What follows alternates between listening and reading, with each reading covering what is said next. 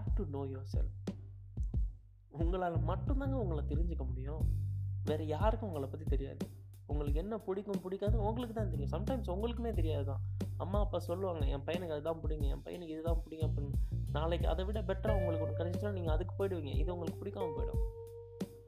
So யார் என்ன சொன்னாலும் நம்பாதீங்க. நீ இது தாண்டா நீ அது தாண்டா அப்படின்னு யாராவது உங்களை சொன்னாங்கன்னா நீங்கள் நம்பாதீங்க. ஏன்னா உங்களுக்கு தான் உங்களை பற்றி தெரியும். நான் என்ன நான் என்னவா ஆக போகிறேன் நான் எதுக்காக இங்கே இருக்கேன் அப்படின்னு உங்களுக்கு மட்டும்தான் தெரியும். So you must know yourself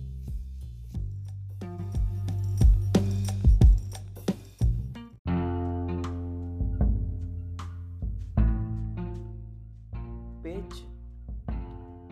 பேச்சு இந்த ஒரு விஷயத்துக்காக தான் உலகத்தில் எல்லாரும் எல்லாருக்கும் அடிமைப்பட்டு போய்க்கணும் யாருமே எந்த ஒரு டெக்னாலஜியோ மொபைல் ஃபோனோ எந்த ஒரு கேஜெட்ஸுக்குமே அடிமை இல்லைங்க.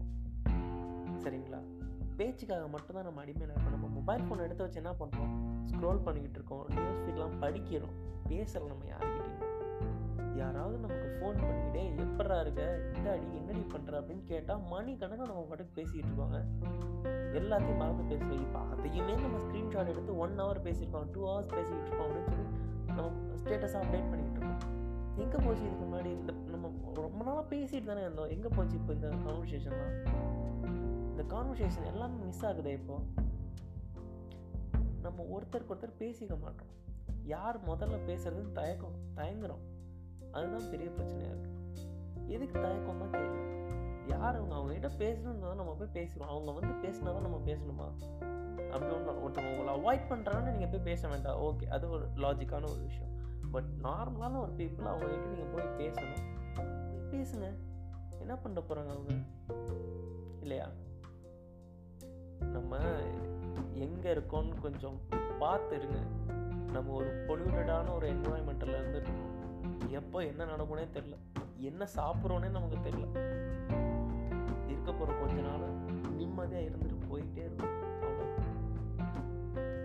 பேசுங்க.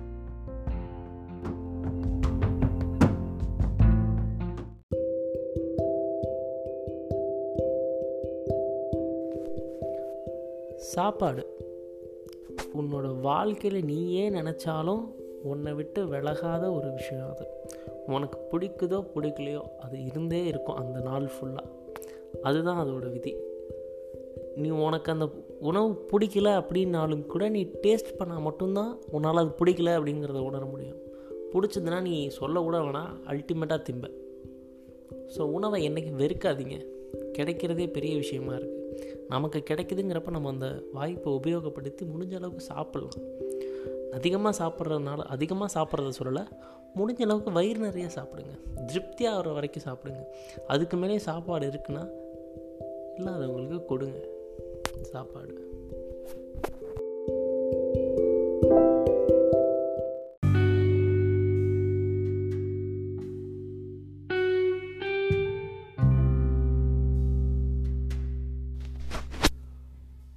தனிமை.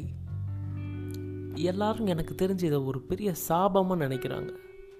தனிமைங்கிறது என்னை பொறுத்த வரைக்கும் சாபம் கிடையாது. மிகப்பெரிய வரம். தனிமைனா என்ன? நம்மளை ஒதுக்குறாங்க நம்மக்கிட்ட பேச மாட்றாங்க நம்மளை ஒரு ஒரு ஒரு ஜோனுக்கு அனுப்பிடுறாங்க ஒரு டார்க் ஜோனுக்கு கார்னர் பண்ணுறாங்க நம்ம கிட்டே யாரும் நெருங்க மாட்றாங்க. அப்படியெல்லாம் ஒரு ஃபீலிங் நமக்குள்ளே வந்தால் நம்ம தனிமையாக இருக்கோங்கிறத நம்ம உணர முடியும். ஏன் நீங்கள் தனிமையாக இருக்கீங்க?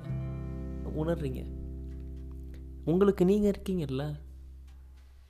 உங்களால் என்னென்ன பண்ண முடியும்? உங்களுக்கு என்ன திறமை இருக்குது நீங்கள் என்ன பேச நினைக்கிறீங்க? உங்கள் நீங்கள் என்ன எழுத நினைக்கிறீங்க? பாடணுமா ஆடணுமா? எல்லாமே நீங்கள் தனிமையாக இருக்கும்போது தான் பண்ண முடியும். ஏன்னா குறை சொல்கிறதுக்கு யாரும் இல்லை நம்மளை சுற்றி நம்ம பண்ணுறது தான் கரெக்ட் இல்லையா? ஸோ தனிமையை எவ்வளோக்கு எவ்வளோ உங்களுக்கு ஊந்துகோலாக பயன்படுத்த முடியுமோ அவ்வளோக்கு அவ்வளோ பயன்படுத்திக்கோங்க. அதை நினச்சி வருந்தி உட்காந்து உடஞ்சிடாதீங்கன்னு தான் நான் சொல்ல வர்றது. தனிமைங்கிறது சாபமே கிடையாது. ஒரு ஒருத்தருக்கும் அது ஒரு சரியான வரம். எல்லாருக்கும் அந்த ஜோன் வரும். தனிமைப்படுத்தப்படுற ஒரு ஜோன் வரும் எல்லாருக்குமே. ஸோ அதை பயன்படுத்திப்போமே.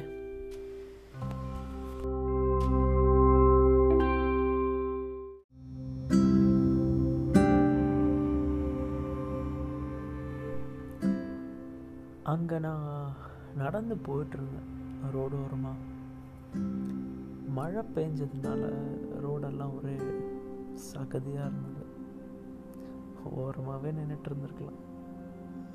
முன்னாடி போனதுனால தான் என்னவோ வாழ்க்கை பூரா அவள் பின்னாடி போகிற மாதிரி ஆயிடுச்சு நீங்கள் கெஸ் பண்ணுறது கரெக்டு தான்.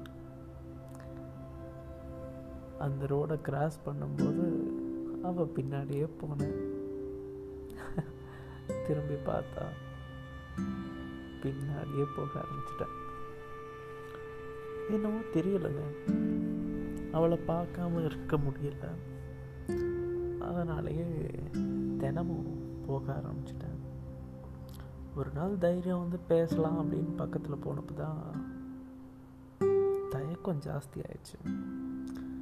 என்ன பேசுறதுன்னு தெரியல. ஆனால் அவங்க கூட பேசணும் பேசிகிட்டே இருக்கணும் அப்படின்னு தோணும். தோணுச்சு. ஒரு நாள் பயத்தை விட்டு போய் கேட்டுட்டேன். காஃபி சாப்பிட போகலாமா அப்படின்ட்டுன்னு. அவங்க சிரிச்சிட்டே தலையாட்டினாங்க. தென் காஃபி ஷாப் அழகான பாடல் ஒன்று என் இனிய பொன் நிலாவே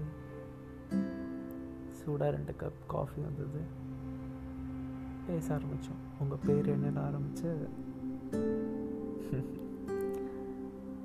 உங்களுக்கு பாய் ஃப்ரெண்ட் இருக்கான்னு கேட்குற வரைக்கும்.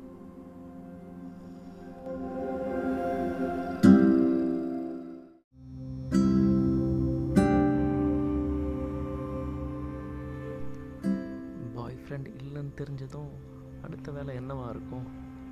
நாம் எப்படி பாய் ஃப்ரெண்ட் ஆகிறதுன்னு யோசிக்கிறது தான் அதுக்கப்புறம் நிறைய சந்திப்புகள் நிறைய காஃபி அதை விட கொஞ்சம் அதிகமாக உரையாடல்கள். ரெண்டு பேரும் நடந்துகிட்டே பேசுவாங்க. அது ஒரு அழகான ஒரு உணர்வாக இருக்கும்.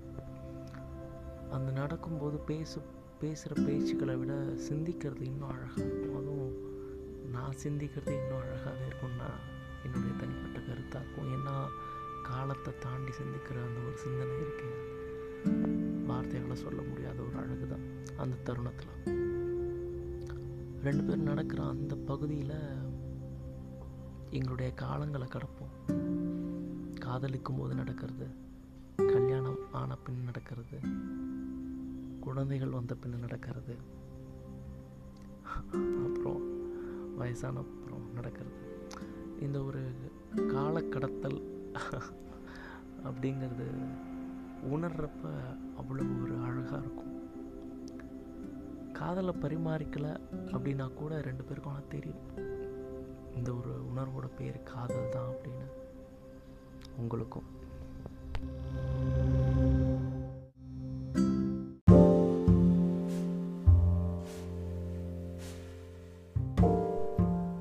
ரெண்டு பேருக்கும் தெரிஞ்சாலும் யாராவது ஒருத்தர் சொல்லி தானே ஆகணும்.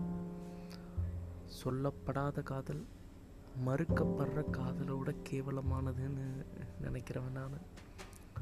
அதனால் தைரியத்தை வளர்த்துக்கிட்டு காதலை சொல்கிறதுக்கு போனேன். இன்றைக்கி எங்கள் ரெண்டு பேருக்கும் கல்யாணம். பயத்தோடு தான் போனேன். ஒத்துக்குவாளோ என்னமோன்னு தெரியாமல் அவளுக்குள்ளேயும் இருந்திருக்குல்ல அந்த காதல். அதனால் சுமூகமாக முடிஞ்சுது. இந்த சுப நாளில் இன்னைக்கு ஒன்றிணைகிறோம். நன்றி.